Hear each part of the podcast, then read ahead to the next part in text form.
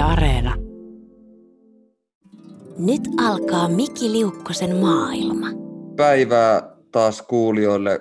Kuuntelet Miki Liukkosen maailmaa ja kolmatta kautta, eli niin sanottua koronakautta, mistä johtuen nämä jaksot nauhoitetaan etänä. Ja tuota, sen takia äänenlaatu nyt on mikä on, mutta mennään sillä. Ja tota, mitenhän mä nyt pääsin tähän flowhun. Mä oon tän, tänä päivänä oikeastaan istunut tietokoneen ääressä koko päivänä kirjoittanut, joten mun pää tuntuu aivan pölypussilta. Mutta oli miten oli, mulla on nyt kuitenkin tänäänkin, kuten muissakin jaksoissa on ollut, jos ette ole huomannut, niin vieras. Ja mun vieraana kanssakeskustelijana on tänään sarjakuvataiteilija Ville Ranta. Tervetuloa. Kiitos, kiitos. Joo, me ollaan Villen kanssa molemmat Oulusta lähtöisin ja tunnettu, mitähän me ollaan tunnettu, varmaan, varmaan kymmenen vuotta. Niin, about. Suurin piirtein, joo. Ja, ja monet, monet kerrat noiden vuosien aikana ollaan, ollaan istuttu yhdessä baarissa tai kahvilassa, no oikeastaan baarissa lähinnä, ja tota, öö, mä oon erityisen paljon nauttinut Villen kanssa, kun me ollaan keskusteltu katkeran sävyyn suomalaisen kirjallisuuden tilasta. tilasta.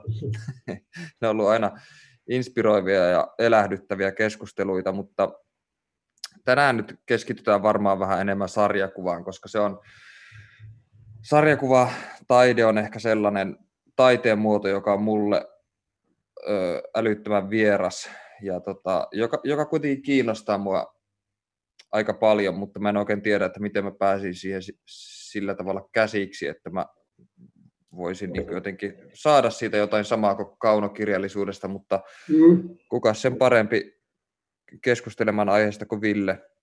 Tuo on ihan hyvä kysymys kyllä. Joo. Koska, tota... koska tota itsekin mietin tuota kysymystä usein. Mm. No tota, mitä sä oot, aloitetaan ihan näin, että mitä sä oot piirtänyt tänään, sujuuko hyvin? No ei suju. Aa, no. Tota, no siis mä pääsin tuossa kesän, kesän jälkeen kyllä taas, mulla olisi kirja sillä lailla loppusuoralla, että sen pitäisi tuossa tammi-helmikuussa olla kustantajalla luettavana.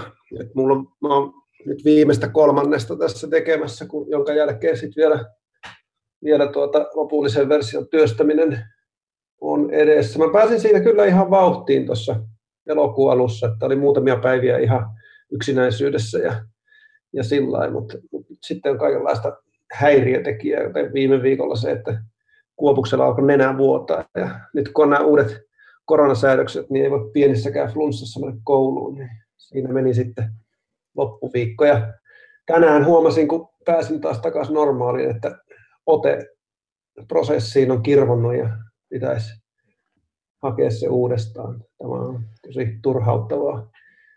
Mutta niin, kyllä, mm.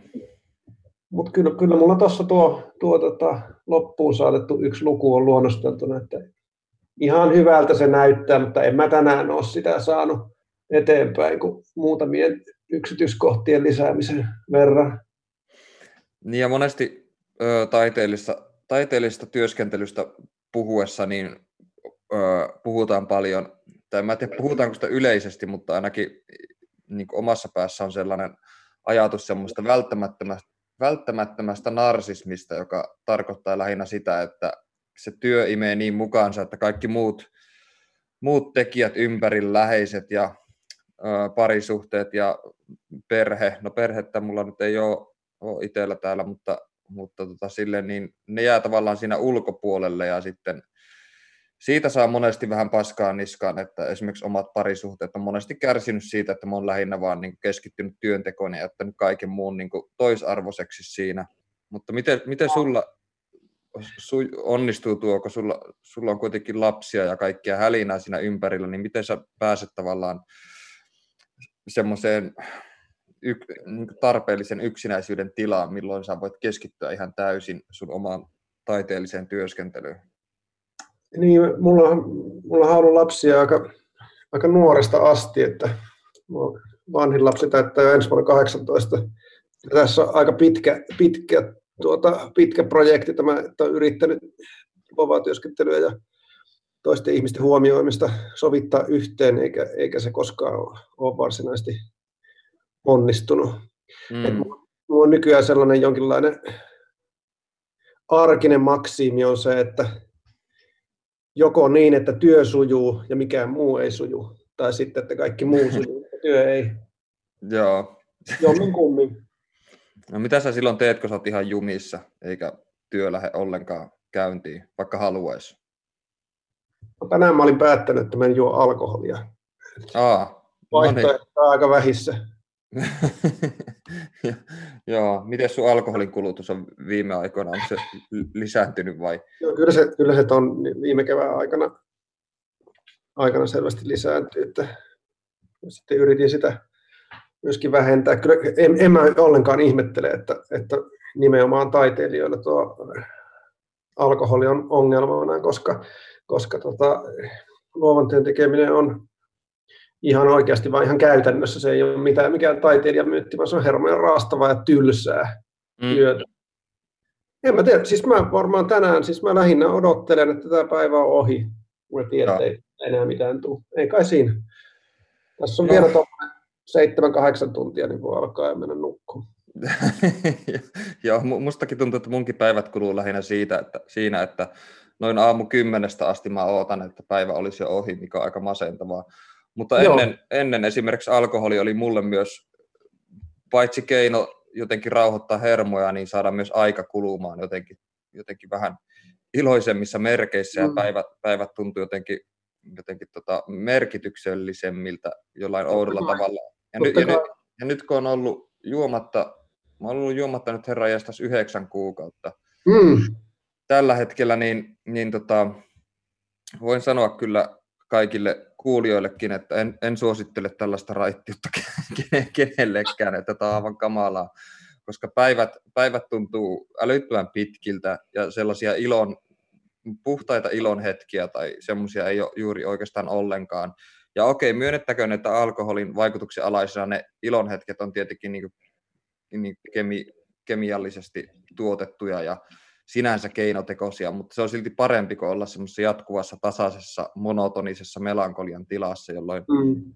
mikään ei kauheasti innosta. Ja toisaalta myös silloin tie, tietynlaisessa hum, humalatilassa myös tota, ö, tekstin, kirjan kirjoittaminen niin on aika hedelmällistä myös, kun tietää vain sen rajan, että milloin se menee Joo, ihan... Kyllä se on. Siis tämähän on, tämähän on ikivanha aihe. Tästähän, niin. tästähän tuota kirjailijat, ainakin nyt niin kuin 1800-luvun alusta asti puhuneet jatkuvasti, mutta, mutta se on myös aika ehtymätön. Toisaalta niin kuin, kyllä tosi monta työpäivää on alkoholin takia myös mennyt pieleen. Joo, niin, niin siinä helposti käy. On siinä, se, on siinä sekin puoli, että ei se nyt läheskään aina auta työntekoa, vaan se monesti myöskin sen estää ja, ja sotkee. Mutta mut tota, kyllä se välitön vaikutus, niin kuin, jos hi, hiukan alkaa juoda alkoholia, niin on se, että keskittymiskyky yksinkertaisesti niin kuin vaan, se, se, se niin kuin paranee ihan mielettömästi. Mm, se on ihan totta. Joo. Että se, se voi olla myöskin vähän niin kuin semmoista semmoinen psykologinen temppu, että jo pelkästään se ajatus siitä, että istuu niin. sen äärellä, niin, niin saa niin kuin ajatukset keskittymään yhteen asiaan, mutta kyllä se selvästi on myöskin kemiallinen reaktio, jotenkin että aivot ikään kuin kutistuu pikkuhiljaa, pikkusen tota, aika, aika nopeastikin. Joo, kyllä.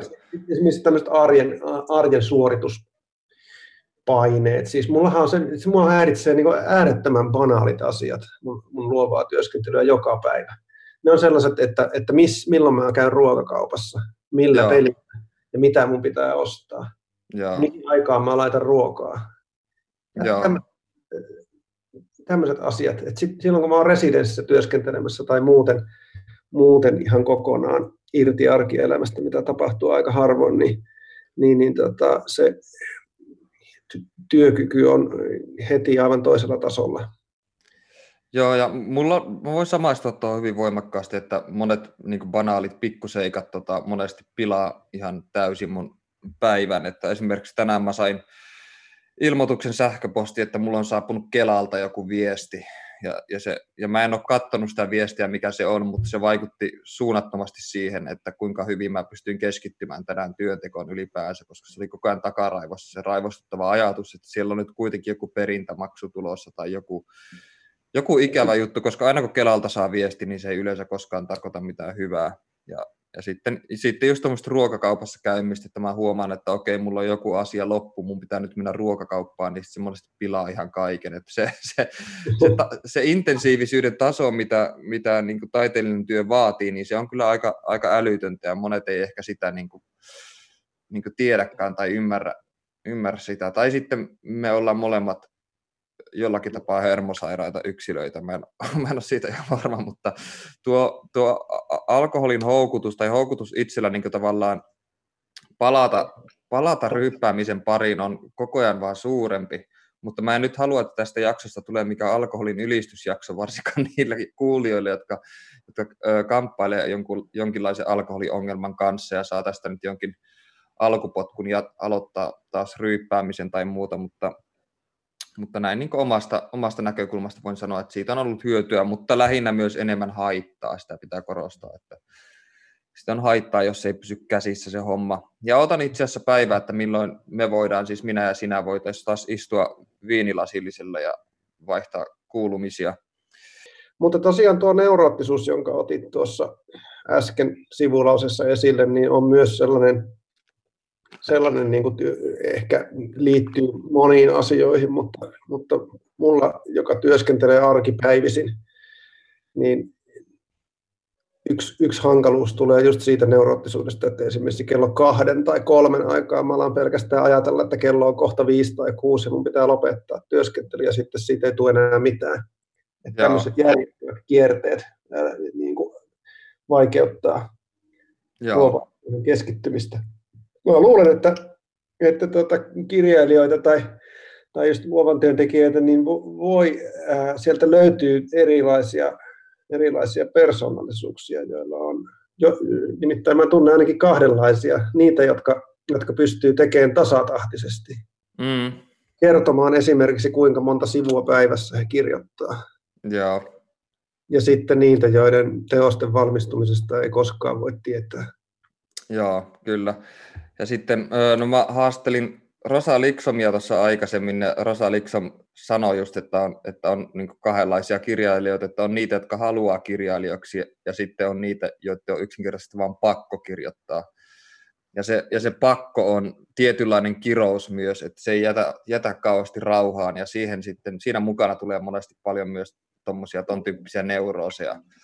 Että kun siitä poistuu semmoinen vaikka se onkin mukavaa, niin siinä on myös semmoinen tietty raatamisen ja paineen ja pakon elementti mukana. Mutta mun mielestä to, ton tyyppinen niin kuin, kutsumus Joo. tai pakko tai kirous on, on niin kuin just hyvän kirjailijan merkki monesti, että, että on vaan joku pakko kirjoittaa, joku, jokin kummallinen demoni, joka pakottaa kirjoittaa. Ja siinä on mun mielestä aina ollut jotakin, jotakin ihailtavaa ja tärkeää ja olennaista koska mun mielestä on kummallinen ajatus, että joku haluaisi kirjailijaksi välttämättä. Silloin monesti, kun ihminen haluaa kirjailijaksi, niin siinä voi olla taustalla jotkut pinnalliset syyt, esimerkiksi kuuluisuus tai se, että haluaa kertoa oman sukunsa tarinan tai oman tarinan tai jonkun autofiktiivisen, äh, jonkun, no autofiktio on muutakin muodissa, niin jonkun mm. sen, sen tyyppisen tota, kamaluuden, niin No siis syitä on varmaan monia, miksi ihmiset alun perin on alkaneet kirjailijoiksi, mutta mä muistan, että mä kyllä nuorempana, ja, ja siis nuorena, mä oon aina, aina tuota, ajatellut, että, että minusta tulee taiteilija. Mä luulen, että se, ne peri, perimmäiset syyt on lähinnä siinä, että mua on vähän niin kuin työnnetty sille alalle. Mun, esimerkiksi mun äiti ja mun täti on tavallaan yrittäneet ikään kuin kasvattaa minusta taiteilijaa. Ja, ja ei mennä siihen sen enempää. Mutta tota, mä mietin monesti nuorempana sitä, että mitä, mitä hän on, minkälaista se on se, että on pakko kirjoittaa. Ja mä aina mielsin sen jonkinlaiseksi, varmaan jonkinlaiseksi semmoiseksi, että on jotenkin hyvin, hyvin tuota, ää, rikkoutunut tai ha, haavoittunut ää, ihminen, jo, jolla, jo, joka tavallaan terapoi itseään. Mm. Ää, kirjoittamisella, että se, se, sen täytyy sen luovuuden pakoon olla jotain sellaista, ja mä en itse asiassa itse huomannut ollenkaan, että, että mä suhtaudun itsekin pako, aika pakonomaisesti siihen, siihen taiteilijuuteen ja ta- taiteen tekemiseen sillä tavalla, että mä tein itselleni jo joskus kymmenenvuotiaana semmoisia sääntöjä ja määräyksiä, että, että mitä asioita mä en saa tehdä, enkä voi tehdä sen vuoksi, että mun pitää käyttää kaikki mahdollinen aika siihen, että musta tulee, no, mikä taiteilija nyt mulla vaihtunut muutaman kerran, kirjailijasta, sarjakuvan tekijää ja kuvataiteilijaa ja jopa muusikkoa ja jotain tällaista. Joo. Ää, mutta että mä en, mä en koskaan niin kuin aiemmin, enkä vielä aikuisenakaan ymmärtänyt, ymmärtänyt oikeastaan tätä, että mitä semmoinen niin kuin pakko, luovuuden pakko tai taiteen tekemisen pakko on, kunnes mä oikeastaan tuossa ihan vasta viime vuosina yhtäkkiä heräsin ymmärtämään sellaisen ää, asian, että, että tota, mulle ta- taiteen tekeminen on itse asiassa vankila. Mm. Et mulla tuli semmoinen niin kuin huo, huonon itsetunnon ja pettymyksen tunteita, jotka, jotka kuuluu ehkäpä keski-ikäistymiseen. Ja mä luulen, että se, se on jonkinlainen yhdistelmä jotain nuoruuden ihanteiden muuttumista lihaksi ja sitten todellisuuden ja omien, omien haaveiden törmäykseen ja sitten siihen, että huomaa, että, että oma ammatti on paljon vaikeampi kuin mitä on kuvitellut. Mm. Ja, ja että itse ei, ei ehkä olekaan niin hyvä kuin mitä on nuorena kuvitellut. Jotain tällä, tällä, tätä kautta ehkä aika suuri osa taiteilijoista joutuu, joutuu viimeistään nelikymppisenä niin kuin kurjan kriisin kouriin. Ja, ja mä sitten kysyin itseltäni ehkä ensimmäistä kertaa elämässäni niin kuin ihan suoraan, että voisinko mä, voisinko mä lopettaa tota, esimerkiksi sarjakuvaromaanien tekemisen sen vuoksi, että, että tämähän on ihan hirveää paskaa. Joo. Ja yllä, yllättäen niin kuin sitä niin kuin hyvin hitaasti ja kauan mietittyä, niin ymmärsin, että en mä voi lopettaa sitä. Mm. Mulla, mulla tulisi hyvin suuri vaikeus ymmärtää, että minkä takia mä oon olemassa, jos mä Joo. Joo. Mä niin kuin ihan äärimmäisessä muodossaan, aivan niin kuin semmoisena niin kuin konkreettisena faktana. Joo, mä ymmärrän toi hyvin, koska... Mitä mä täällä teen, Joo. jos Joo. mä tota. Ja mä ymmärrän tuon tosi hyvin, koska mulla kirjoittaminen on niin minuuteen ja identiteettiin sidottu, että jos mulla ei olisi tota kirjoittamista, niin mä en tietäisi yhtään, mitä mä tekisin. Koska mua ei kiinnosta oikeastaan mikään muu. Ja Mutta se tota- tavallaan helpottaa sitten, jos on ollut suorituspaineita ja menestymisen halua ja kaikenlaista kunnianhimoa ja semmoista, ja joitain asioita on saavuttanut ja joitain asioita ei ole saavuttanut, niin sitten voi suhtautua siihen työhönsä niin, että eipä tässä muutakaan tekemistä ole. Mm, totta. Tämä on Miki Liukkosen maailma. Yksi juttu, mikä mua kiinnostaa, on se, että kun sä teet ö, vakkarina tota lehtiin juttuja, joihin sulla on deadline monesti, eikö sulla nyt viikoittain tuu yleensä onko se nyt Iltasanomissa? Mä teen Iltalehteen, Iltalehteen. kahdesti viikossa piirroksen, joo. Joo, niin miten se, miten se onnistuu sulta siis tuommoinen niin tavallaan, kun tuommoisessa tapauksessa ei varsinaisesti niin inspiraatiota voi oikeastaan odottaa. Niin miten, mä oon aina ihmetellyt sitä, että miten tuommoisten niin kuin, tavallaan tilaustöiden tai deadlineien kanssa tulee toimeen, koska mä oon ainakin huomannut sen, että jos multa tilataan joku teksti tai joku, joku essee tai mikä tahansa, niin tota, ensinnäkin se on hirveän hermoja raastavaa ja toisekseen ne ei koskaan ole ainakaan, ainakaan omalla kohdalla niin hyviä kuin mitä, mitä se olisi, mitä mä haluan tehdä, eli mm. omia kirjoja, niin miten sä pidät sen jotenkin sen tahdin? Ja... No, kyllä mä tavallaan haen inspiraatiota, että kyllä mulla on semmoinen, semmoinen niin kuin tapa kyllä ihan, ihan joka päivä hakeutua jonkinlaiseen semmoiseen niin kuin ideoinnin ja, ja semmoisen tilaan, eikä se aina onnistu, mutta kyllä mä tavallaan pidän koko ajan pilapiirroksia, pilapiirrosaiheita mielessä, että Joo. pääsis syntymään. Että kyllä periaatteessa siinä on ihan samanlainen tämmöinen niin kuin inspiraation hakemisen prosessi kuin isommissakin töissä, mutta äh, sanotaanko suoraan, että pilapiirrosten tekeminen on todella helppoa. Okei. Okay. Siis, okay. se, se, ei ole niin, se ei ole niin vaikeaa kuin, kuin tota, ää, kertovan taiteen, tämmöisen niin kuin pitkä, pidemmän muodon tai, tai siis yleensä kertomuksen tai kerronnan tekeminen. Se on paljon helpompaa. Joo. Tästä varmaan johtuukin, että, että pilapiirteet on kautta aikoja ollut semmoisia ylimielisiä ja yksinkertaisia äijiä, jotka kuvittelee itsestään vaikka mitä. Ne, ei ole vaan, ne, ne luulee olevansa suuria neroja sen takia, että ne ei, ole, ne ei tiedä semmoista yksinkertaista faktaa, että se mitä ne tekee, niin on itse asiassa aika banaalia ja helppoa. Mm. jotain toinen. Ja, ja sen, ma- sijaan, sen sijaan romaanikirjailijat, mm. niillä on yksi maailman vaikeimmista ammateista. Niin, ja, ja mun... vähän, niin, siinä on vähän niin kuin semmoinen niin kuin, vähän niin kuin ydinfyysikko, joka, joka tota, elantonsa takia ajaa taksia. Mm. Joo, tuossa metafora. Mä, mä kyllä pidän pilapiirrosten tekemisestä paljon, että mulla on semmoinen puoli, että mua, kiinnostaa, kiinnostaa yhteiskunnalliset kysymykset. Joo. Ja se, mitä pilapiirroksilla voi tehdä, niin on, on mulle kiinnostavaa, että mä en pidä sitä ollenkaan tylsänä. Se on ehkä paras mahdollinen tapa, tapa tuota, elättää itsensä, koska, koska se, öö, se ei ole päivätyö ja se antaa mulle mahdollisuuden myös tehdä, tehdä sitä, mikä on, on niin kuin mulla semmoinen, semmoinen kaikkein tärkein asia, eli noita kirjoja. Joo. Ja, ja mitä... Sitä toki, mutta... Joo.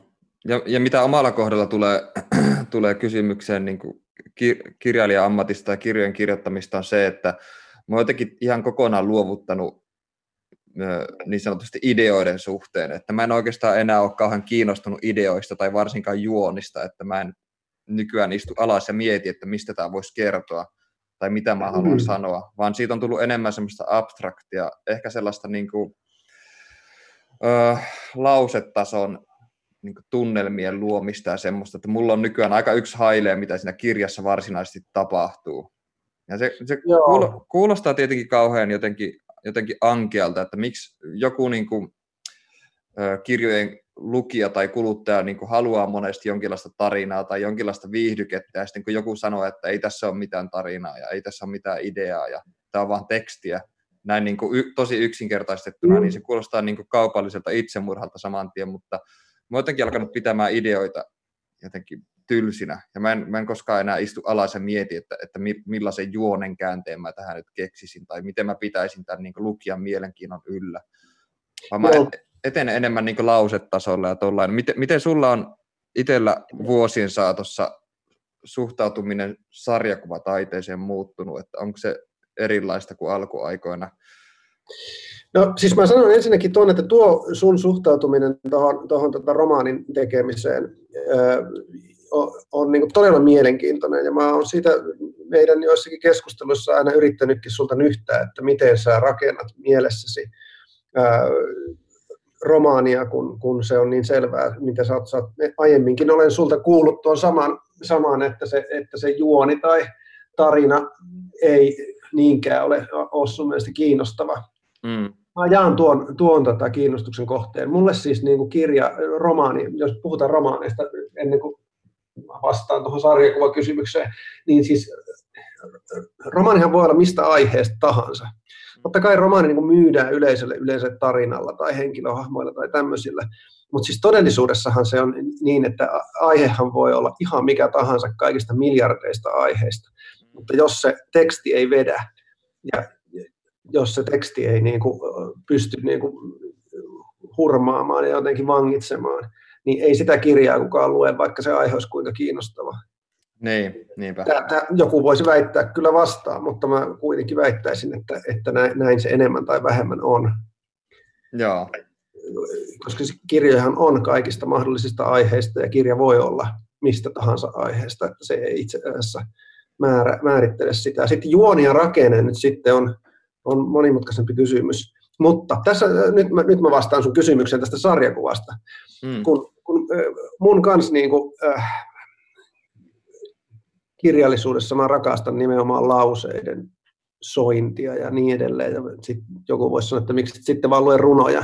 Kyllä mä luen runojakin, mutta, siis, mu, mu, mutta niin kuin rytmi ja, mm. ja, ja tota, sanat ja, ja, ja, tä, ja just kerronnan rytmi ja yllätyksellisyys ja tämmöiset asiat on ne, jotka saa mut lukemaan ja joiden, joiden takia mä myös piirrän ja kirjoitan.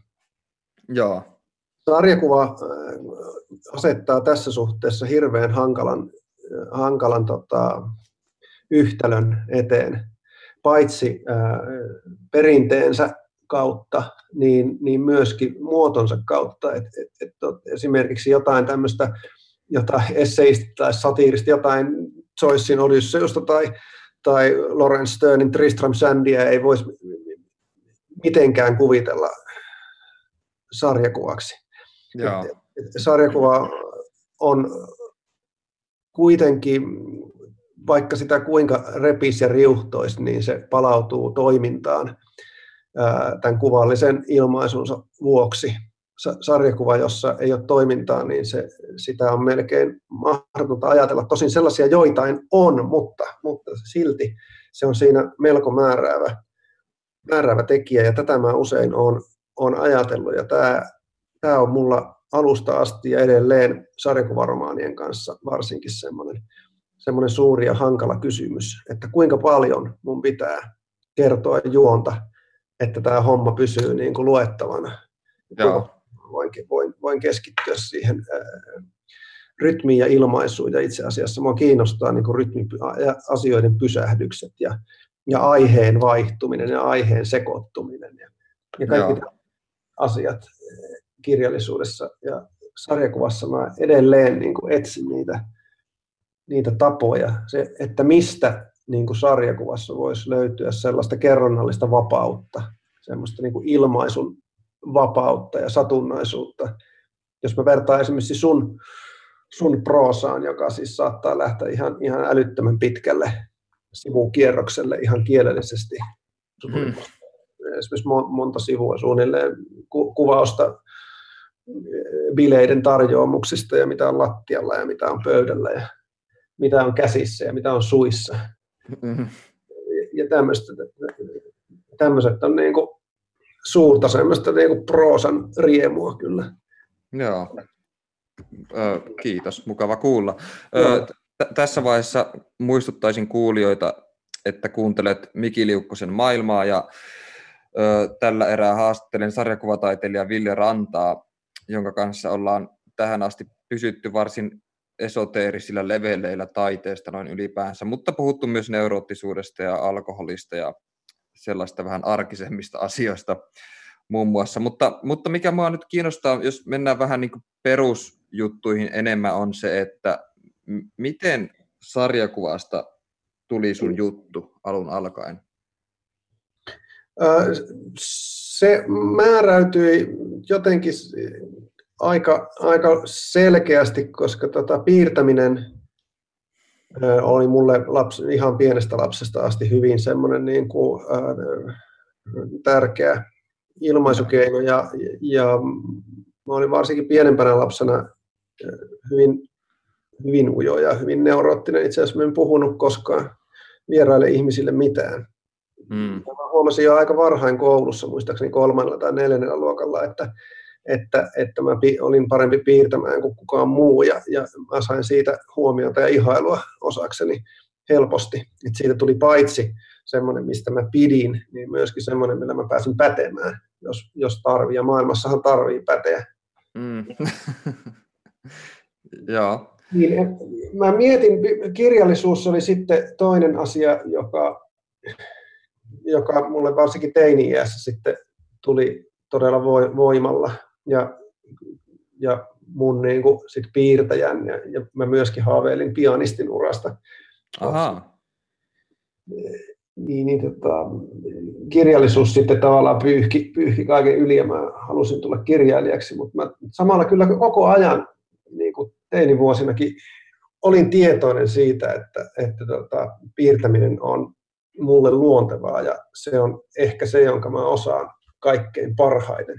Mä en myöskään halua opiskella piirtämistä sen takia, että, että sillä oli mulla, sen piirtäminen oli mulle sellainen asia, joka, jolla mä sain jonkinlaisen, jonkinlaisen yhteyden alitajuntaan. Että, mä, että se, se, oli niin luontevaa, että mä en kaivannut, enkä mä myöskään niin kuin kuvataiteilijaa homma ei, ei varsinaisesti kiinnostunut, koska se oli nimenomaan se piirtäminen. Joo. Kyllä tästä niin kuin luonnollisena seurauksena tulee sitten se oivallus, että, että sarjakuva voisi olla se laji. Joo. Ehkä aika tietoinen, tietoinen päätös sitten lopulta, että, että mä kyllä olen kirjoittanut myöskin, myöskin ja muutamia mun kirjoittamia näytelmiäkin esitettiin silloin, kun mä olin ihan, ihan 20 tai sitä luokkaa. Mutta sitten tuli se valinta siihen sarjakuvaan. Okei. Okay. Tota, näin. Joo. Tällä joo. mennään. Mikä sun teki, mikä sarjakuva teki sun vaikutuksen silloin alkuaikoina? Mikä vaikutti siinä? Koska mun, mun omat siis kokemukset sarjakuvasta on aina, ja miten varmaan musta tuntuu, että suuri osa ihmistä mieltää sarjakuva ylipäänsä on semmoinen, että se on joku lapsuuden juttu, kun luetaan just jotain akuankkaa tai, tai tinttejä tai jotain semmoista. Ja sitten munkin, munkin, oikeastaan, mm. munkin oikeastaan kosketus sarjakuvaan on jäänyt sille tasolle, että mä muistan lähinnä lapsuuden illat, jolloin luki just jotain akuankkaa tai muuta. Ja sitten ajatus siitä, että on olemassa myös niin sanottua vakavaa sarjakuvaa tai niin taiteelli, taiteellisesti korkeatasoista sarjakuvaa tai muuta, niin se on ollut aina mulle kiinnostavaa, mutta myös aika, aika vieras ja semmoinen, mihin mulla ei kauheasti kosketuspintaa, niin oliko sulla joku sellainen tietty sarjakuva, josta sä huomasit, että tämä on jotain muuta kuin vaan tällaista Joo. Tavallaan lapsen ajan vietettä tai hupia? Joo, se, se oli selkeästi se oli tuo Hugo Prattin Kortto Malta se kirjoitti. Okei. Okay. Jotka niin kuin herätti mut, mut siihen, että, että sarjakuvalla voi kertoa syvällisiä asioita, salaisia asioita, semmoisia outoja juttuja. Joo. Semmoisia, jotka, jotka niin kuin ruokkii tavallaan vähän samansuuntaisesti kuin kirjallisuus. Joo. Mutta kyllä, kyllä mä nyt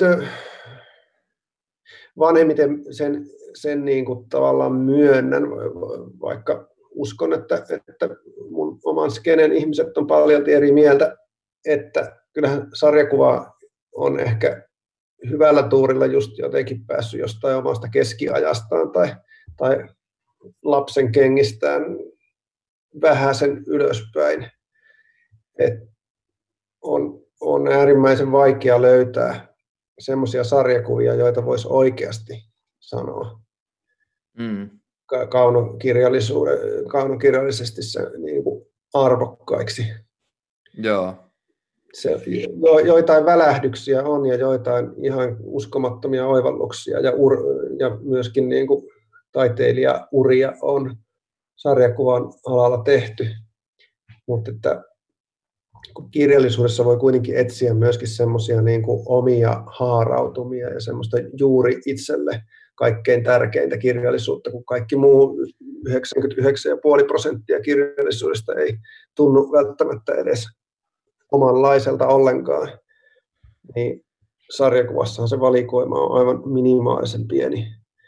Joo. Eikä siellä ole sellaista, joka niin kuin välttämättä osuisi sillä sillä niin voimakkaasti kuin mitä kirjallisuudessa on mahdollista.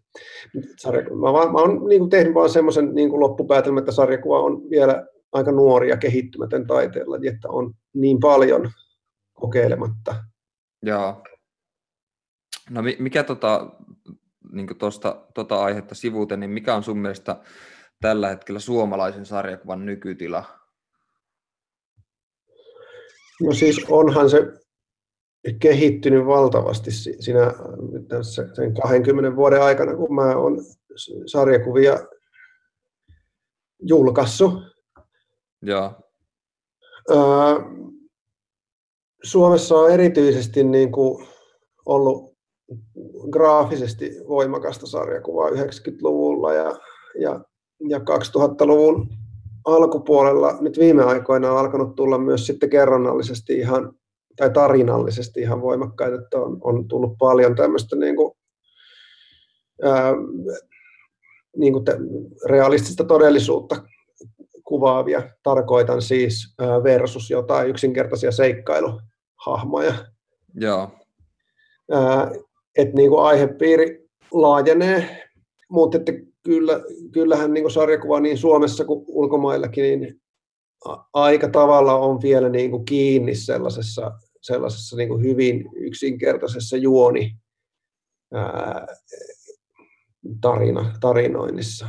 Mm. Tavallaan monia kerronnallisia keinoja ei, ei edes ole.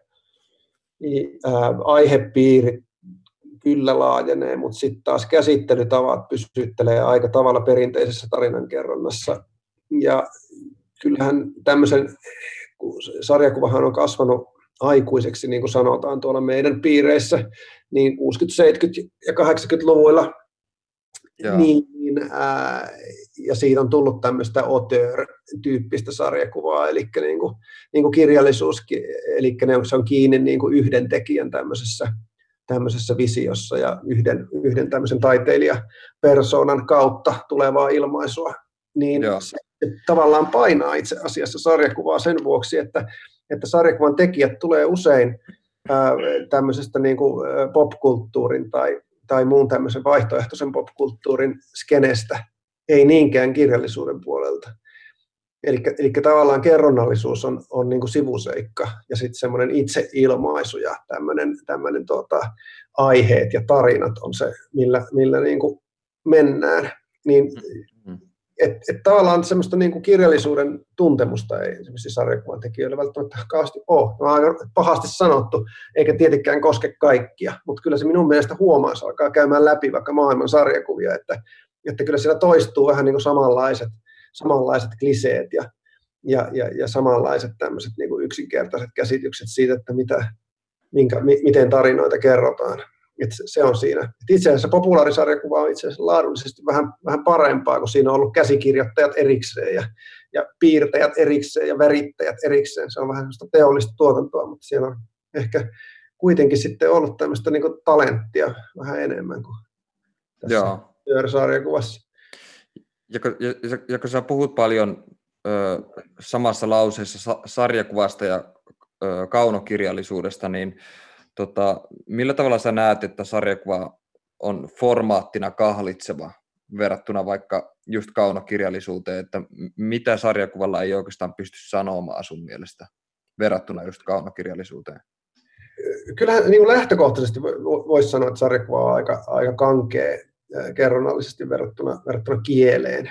Mm. Kieli toimii melkein niin kuin mielikuvan tasolla, ja siinä on se, siis kielihän on hämmästyttävä ilmaisumuoto sen takia, että se on pelkkää symboliikkaa. Joo. Et se perustuu niin kuin kirjainmerkeille ja sanoille. Et si, siinä ei niin kuin, e, toisaalta voisi ajatella, että, että sanatonta viestintää sarjakuvassa on paljon, ja paljon riippuu viivasta ja kaikenlaista tämmöisistä ei-sanallisista ja ei-kerronnallisista asioista. Mutta kyllä mä nyt oman kokemukseni pohjalta sanoisin, että sarjakuva on aika kankea. Joo. Esimerkiksi voidaan ajatella eh, niin kuin semmoista kertojan aseman horjahtelua vaikka tyyliin tämmöistä, että kertoja vaikka tekee itsensä yhtäkkiä näkyväksi tai, tai sitten tulee jotain metakerrontaa, mitä, mitä sullakin muuten on usein, niin kuin, että nyt, nyt aion, nyt kirjoitan tästä ja me nyt käännetään tähän suuntaan ja tulikin mieleeni, että. Tai että saatetaan, saatetaan hypätä jollakin tavalla niin kuin ulos fiktiosta ja sitten takaisin sisään.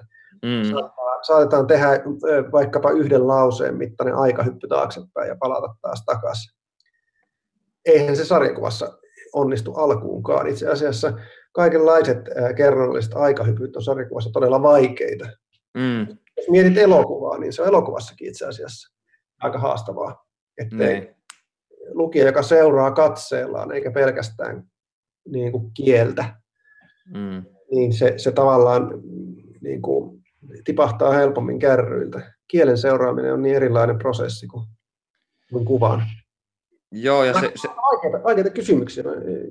Tästä varmasti pitäisi olla ammattiluennoitsija, että osaisi eritellä näitä kunnolla mä pohdin näitä paljon, mutta mä en joudu niin kuin tavallaan avaamaan näitä kovin usein. Niin, niin. niin ja sitten sit, sit kielessä on tietenkin se, että se on tavallaan myös irrallaan semmoista aikakontekstista, että lukija voi edetä te, niin tekstissä omalla tahdillaan ja palata taaksepäin niin sivuja tai lukea kappaleita uudestaan ja uudestaan, mutta esimerkiksi niin musiikkiin verrattuna niin se, se tavallaan se rytmi ja se aika määrätään sen kuulijan puolesta, että tämä kappale kestää kolme ja puoli minuuttia ja se on siinä ja, ja ku, kuuntelija on tavallaan sen armoilla, mutta sitten kirjallisuus antaa sitten enemmän vapautta, liikkumavaraa niin, niin, niin sanotusti ajallisesti. Ja mä, mä en tiedä sitten, miten se, miten se sarjakuvassa on, mutta kun Sarjakuvassa puhut... periaatteessa kyllä voi, voi siirtyä taaksekin päin. Sitten niin. se erottaa sitä tietenkin elokuvasta ja, ja muista aikaan sidotuista. Niin. Ja sitten kun sä puhuit noista ö, tavallaan sarjakuvaformaatin rajoitteista ja muista, niin e, onko ihan täysin utopistinen ajatus, että, että tota, jotenkin voisi laajentaa niin sarjakuvan mahdollisuuksia lähemmäs just vaikka sun ihailemia kaunokirjallisia mahdollisuuksia? Sillä tavalla, että pääsis eroon joistain niin sarjakuvan, sarjakuvan formaatin kahleista ja pystyisi jotenkin muokkaamaan sitä kerrontaa sellaiseksi, että se olisi melkein niin kuin kaunokirjallisuuden ja sarjakuvan sekoitusta? No mä, mä siis tota, nuorempana ajattelin, että näin ilman muuta voidaan tehdä ja näin tehdäänkin ja, mm. ja, ja, ja mä, mä teen sen. Joo. E, että kun mä ihailin niin paljon tiettyjä romaaneja ja, ja, ja tiettyjä tota, no, myös tekstejä, ja, ja mä ajattelin, että voi että sarjakuvassa ei ole mitään tällaista, että tämä, sarjakuvan pitää tuoda tämä. Mutta eihän ta- taiteeseen, vaikka olisikin joku visio itsellä, niin ei sen niin kuin uudistaminen ihan, ihan niin helppoa ole, että ka- kaikki taidehan on kuitenkin kiinni omassa historiassaan. Mm. Eli ei, siitä ei niin kuin päästä, pääse kokonaan irti. Siis tarkoitan siis sitä, että jos tekee sar- kokonaan sarjakuva, sarjakuva, joka on aivan eri tavalla tehty kuin mikään sarjakuva aiemmin, niin sehän ei olekaan enää sarjakuva, vaan se on jotain ihan muuta. Mm. Ja, ja sitten tota, suurin osa ihmisistä ei välttämättä osaa edes lukea sitä. Joo. Et, et, tulee nyt esimerkkinä mieleen, ei nyt aivan näin, mutta siis Matti Hagelberg, joka on, on niin kuin Suomen tämmöisen avantgarde-sarjakuvan sarjakuvan merkittäviä nimiä, niin hänen sarjakuvansa niin kuin su- suuri osa ihmisistä, myös sarjakuvalukijoista, kokee ne niin hyvin vaikeiksi ja eksentrisiksi. Joo. Et se, et esimerkiksi Matin sarjakuvat, niin kyllä mä luulisin, että niistä voi sanoa ilman, että, että menee kauheasti pieleen, että, että hyvin, hyvin pieni määrä ihmisiä pystyy oikeasti niin kuin lukemaan niitä niin, että se siinä niin kuin pysyy, pysyy kärryillä täysin. Joo. ja, ja tämähän, tämähän on aika, aika ikävä puoli tietenkin taideteoksessa, jos se on hirveän vaikea. Niin, niin. Totta. Äh, mut... Mut, kyllä mä niin kuin koko ajan omasta puolestani niin kuin näitä nimenomaan romaanikirjallisuuden ja, ja proosatekstin ää, käyttämisen keinoja tutkin sarjakuvassa ja yritän tuoda niitä sinne. Esimerkiksi niin kuin, kyllähän sarjakuvassakin on teksti. Mm. Ja, ja, ja tota, teksti voi myös niin kuin liidata sarjakuvakerrontaa. Joo. Ei, ei, ei sillä, että niin pitäisi olla, mutta se voi. Et perinteisessä sarjakuvassahan nimenomaan ruudut ja, ja tämmöinen elokuvallinen leikkaus kuvassa kertoo sitä tarinaa. Joo sarjakuvassa ollaan perinteisesti sitä mieltä, että näin pitääkin olla. Joo, joo.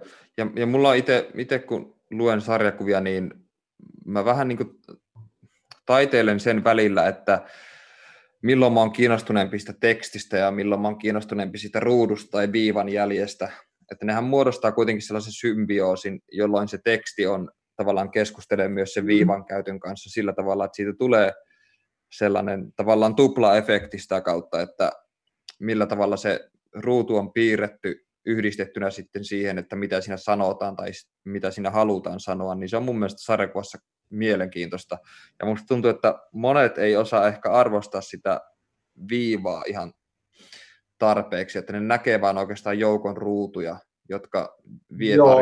tarinaa niin kuin palikoittain eteenpäin ja Ehdottomasti näin. Ja siis niin kuin jopa, me, jopa sarjakuvapiireissä ollaan usein sitä mieltä, että sarjakuvan graafisuuden tarkoitus on näyttää hyvältä. Joo, Joo, ja su, suha on monesti sanottu, että sulla on kauhean luonnosmainen tyyli, tai sitä on pidetty Joo. myös jopa niin kuin huonona juttuna, että näyttää niin kuin, että Joo, vain... luonnos, luonnosmaisuushan on ollut nimenomaan se, mistä minun sarjakuvia on arvosteltu. Että, Joo. Ne, ne ei ole piirretty valmiiksi asti, ja ne on, ne on rumia ja, ja huonosti piirrettyjä ja luonnosmaisia. Mm. Ja tota, se, mitä mä oon yrittänyt, niin on ollut tietenkin niin kuin viivan, viivan kautta luoda rytmiä kuvan sisäistä ja, ja sivun sisäistä rytmiä, ei Joo. vain piirtää mahdollisimman nopeasti tai jotain. Tämä taidekeskustelut on ollut täällä sarjakuvapiirissä joskus ihan absurdeja. Tällaisenkin lauseen sanominen, että, että viivan tarkoitus on kertoa tarinaa eikä, eikä olla kaunista, niin mm. on liian monimutkaista monille ihmisille. Joo. Tämä on Miki Liukkosen maailma. Ja t- tässä vaiheessa kolmannen kerran muistutetta, muistutettakoon tota, kuulijoita, että kuuntelet Miki Liukkosen maailmaa. Ja tässä jaksossa haastelen sarjakuvataiteilija Ville Rantaa. Ja tota, loikataan nyt vähän muihin aiheisiin noista aiemmista.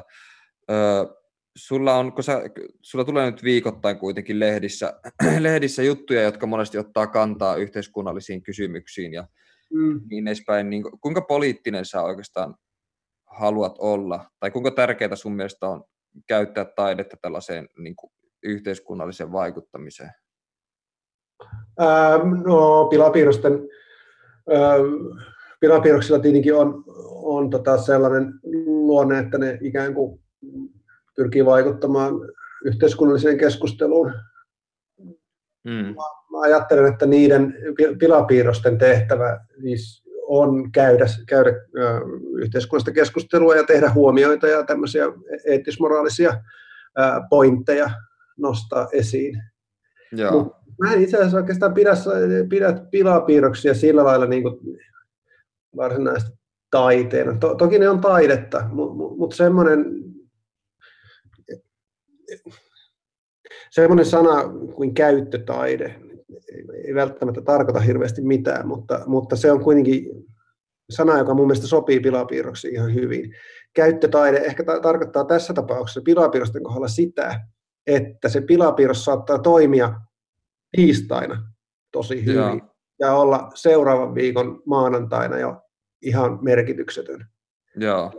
Et se, se on semmoista niin kuin ajankohtaistaidetta, jolla ei siis ole välttämättä, siis kaikenlaista sattuu. Voihan olla, että joku pilapiirros puhuttelee vielä 500 vuoden päästäkin, se on täysin mahdollista. Mutta, mm. mutta lähtökohtaisesti olen kyllä vakuuttunut siitä, että jos mä, mä piirrän semmoisen sata pilapiirrosta vuodessa ja on tehnyt sitä yli 10 vuotta, niin niistä varmasti yli 90 prosenttia on mulle itsellekin jo ihan, ihan käsittämättömiä, koska aiheet on unohtunut ja se, että minkälaiseen keskusteluun ne on tullut, niin on unohtunut jo. Joo. Et onhan se tässä mielessä ihan erilaista taidetta kuin kirjallisuus. Mutta siinä mielessä nuo pilapiirrokset on myös aika, aika tehokkaita, että ainakin mitä mä oon huomannut on se, että ihmiset monesti reagoi sun pilapiirroksiin aika voimakkaasti, että keskustelupalstoilla tai kommenteissa ihmiset niin kuin on monenlaista mieltä tai, tai se niin kuin reaktio on paljon voimakkaampi kuin jossain niin kuin sanomalehden mielipidepalstalle kirjoitettu joku lyhyt essee tai joku sellainen. Mm, et, kyllä, et, kyllä se multa on onnistunut tuo pilapiirteen homma. Mä oon ihan, kyllä, ihan kyllä ylpeä siitä, siitä, että se homma toimii.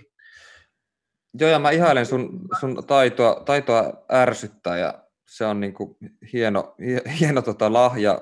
Kuinka, kuinka paljon sä saat tappouhkauksia? En, en mä muista saarani tappouhkausta koskaan. Aja. No jo, jotain lähellä olevaa.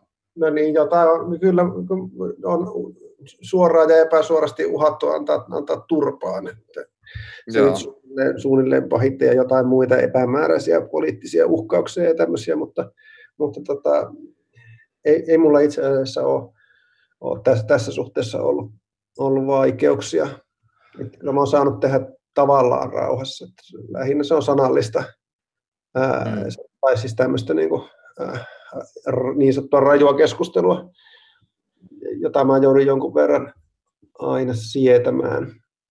Mutta mä, mä, en ota, mä en ota kovin vakavasti mun pilapiirteen ammattia, eikä mun mielestä kannatakaan mun ottaa, koska ei sitä mm. ole tarkoitus kenenkään muunkaan ottaa vakavasti. Se on, tota, mä, mä pidän siitä työstä ja musta on hauskaa, että, että tota, ihmiset hermostuu ja reagoi niihin piirroksiin, ja jos joku sanoo, että sä oot, tehnyt, sä oot ihan paskapilapiirtejä, niin kuin sanookin muuten ja aika usein, niin ei se tunnu, en, en mä ota sitä ollenkaan henkilökohtaisesti. Joo. Tässä, tässä suhteessa mä suhtaudun mun sarjakuviin ihan täysin päinvastoin. Joo. Mun sarjakuvat taas on mulle äärimmäisen henkilökohtaisia, mä loukkaannun kaikesta pienestäkin kritiikistä. Mm.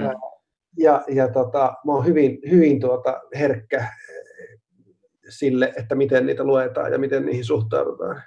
Joo. Mä itsekin suhtaudun siis sarjakuvaan ihan, ihan toisella tavalla. Se, se tulee niin kuin musta niin kuin henkilökohtaisesti, kun taas pilapiirrokset on vaan, vaan niin kuin läpäheittoa suunnilleen. Joo.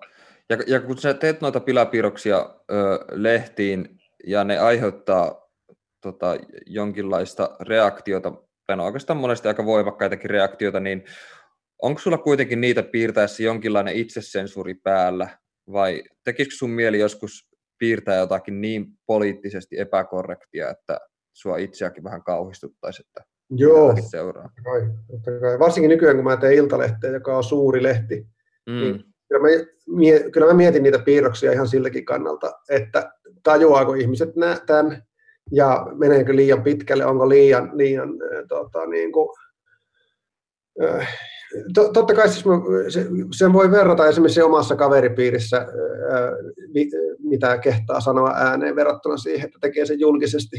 Mm.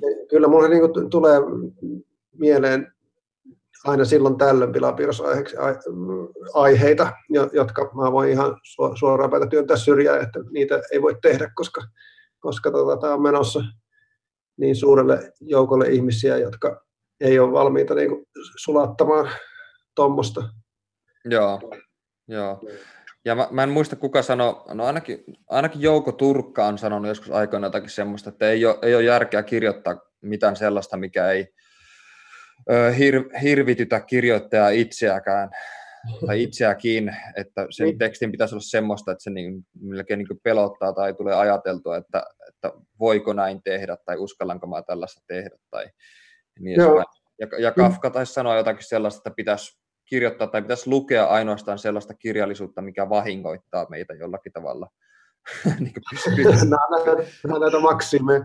Kyllä, niin, kyllä se ihan käytännössäkin voi ajatella, että sitä rajaa pitkin voi ja ehkä pitääkin kulkea. Ja tämän, tämän voisi ajatella koskevan niin pilapiirroksia kuin, kuin tota, kertomakirjallisuuttakin. Joo, Joo. Tota, ihan tähän loppuun voisin sellaisen kysymyksen vielä esittää sarjakuvataiteilija Ville Rannalle, että jos, jos, jos ajatellaan, että kirjailijan tällainen pinnallinen unelma on Finlandia-palkinto, tai sitten suomalaismuusikolle se voi olla joku mainoslakana foorumin kulmassa, niin mikä, mikä se on sarjakuvataiteilijalle sitten? Se olisi, että saa mainetta Ranskassa. Joo, nimenomaan Ranskassa.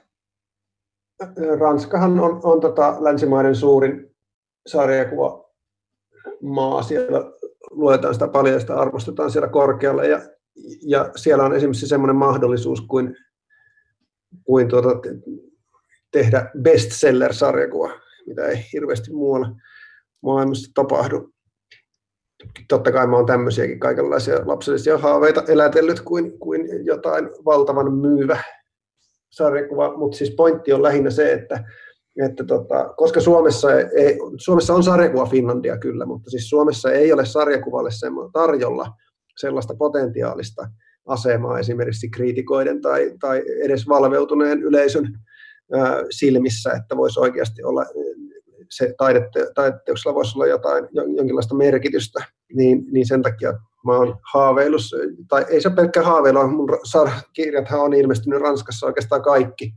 Joo. Niin, niin halunnut tehdä niitä nimenomaan Ranskaan sen vuoksi, että se tuntuu, että se on semmoinen Eldorado. Mm-hmm. Olipa se sitten totta tai ei. Tästä aiheestahan mä oon seuraavaa kirjaa ainakin tekemässä. Joo, joo kyllä. No elät, elette, elättelet sä vielä tota, sitä unelmaa, että sä saisit sen Ranskassa sen bestsellerin aikaiseksi? Elättelen, mutta en mä, mä olen aika vakuuttunut siitä, että näin ei tule koskaan käymään. Okei. Okay. Se on, se on kuitenkin, kuitenkin, Eldorado on kuitenkin jollakin tavalla olemassa. Että se on vähän samanlainen kuin se Finlandia-palkinto tai, tai Lakana Foorumin kulmassa, että ei se mahdotonta ole suinkaan. Mm. mutta, mutta tota, ei, ei ehkä kannata kuitenkaan elää sen vuoksi. Joo. työtä. Mutta se on semmoinen, joka saattaa osaltaan motivoida, olla jonkinlainen semmoinen haavekko, semmoinen tavoite. Joo. Vaikka Niinpä. ei elämä tietenkään siihen Finlandia-palkintoon lopu. Niin, niin tietenkin, joo. Ja kyllä tota, mulla on ollut ura... Kirjailija haluaa toisen Finlandia-palkinton. Niin, niin, ja sitten Nobelin tietenkin jossain vaiheessa. Niin, se Nobelhan tietenkin, se, sehän meillä kaikilla on. Senhän voi, ei ole vielä sarjakuvataiteilija saanut Nobelia, mutta kohta Onko se ylipäänsä mahdollista, että sarjakuvataiteilija saisi Nobelin? En mä tiedä. Täytyy soittaa Ruotsin Akatemiaan ja kysyä, että olisiko mahdollista. Joo, okei. Okay. Te, teepä se. Tietää. Joo, mutta tota, tämä oli mielenkiintoinen keskustelu kaikin puolin ja tota, Kiitos. Ö, päästiin hyvin, hyvin tota asioihin ja syvällekin joissain Joo. asioissa. Ja tota, onnea, onnea tota, tai siis toivotan onnea ton kirjan, sun tulevan kirjan etenemiselle ja tota, seuraavan kerran kun nähdään, niin toivottavasti ryypätään oikein antaumuksella silloin. Ilmoita vaan milloin passaa. Joo, no niin, mahtavaa. No niin. Kiitos paljon Ville Ranta. Kiitos Miki. Tämä oli Miki Liukkosen maailma.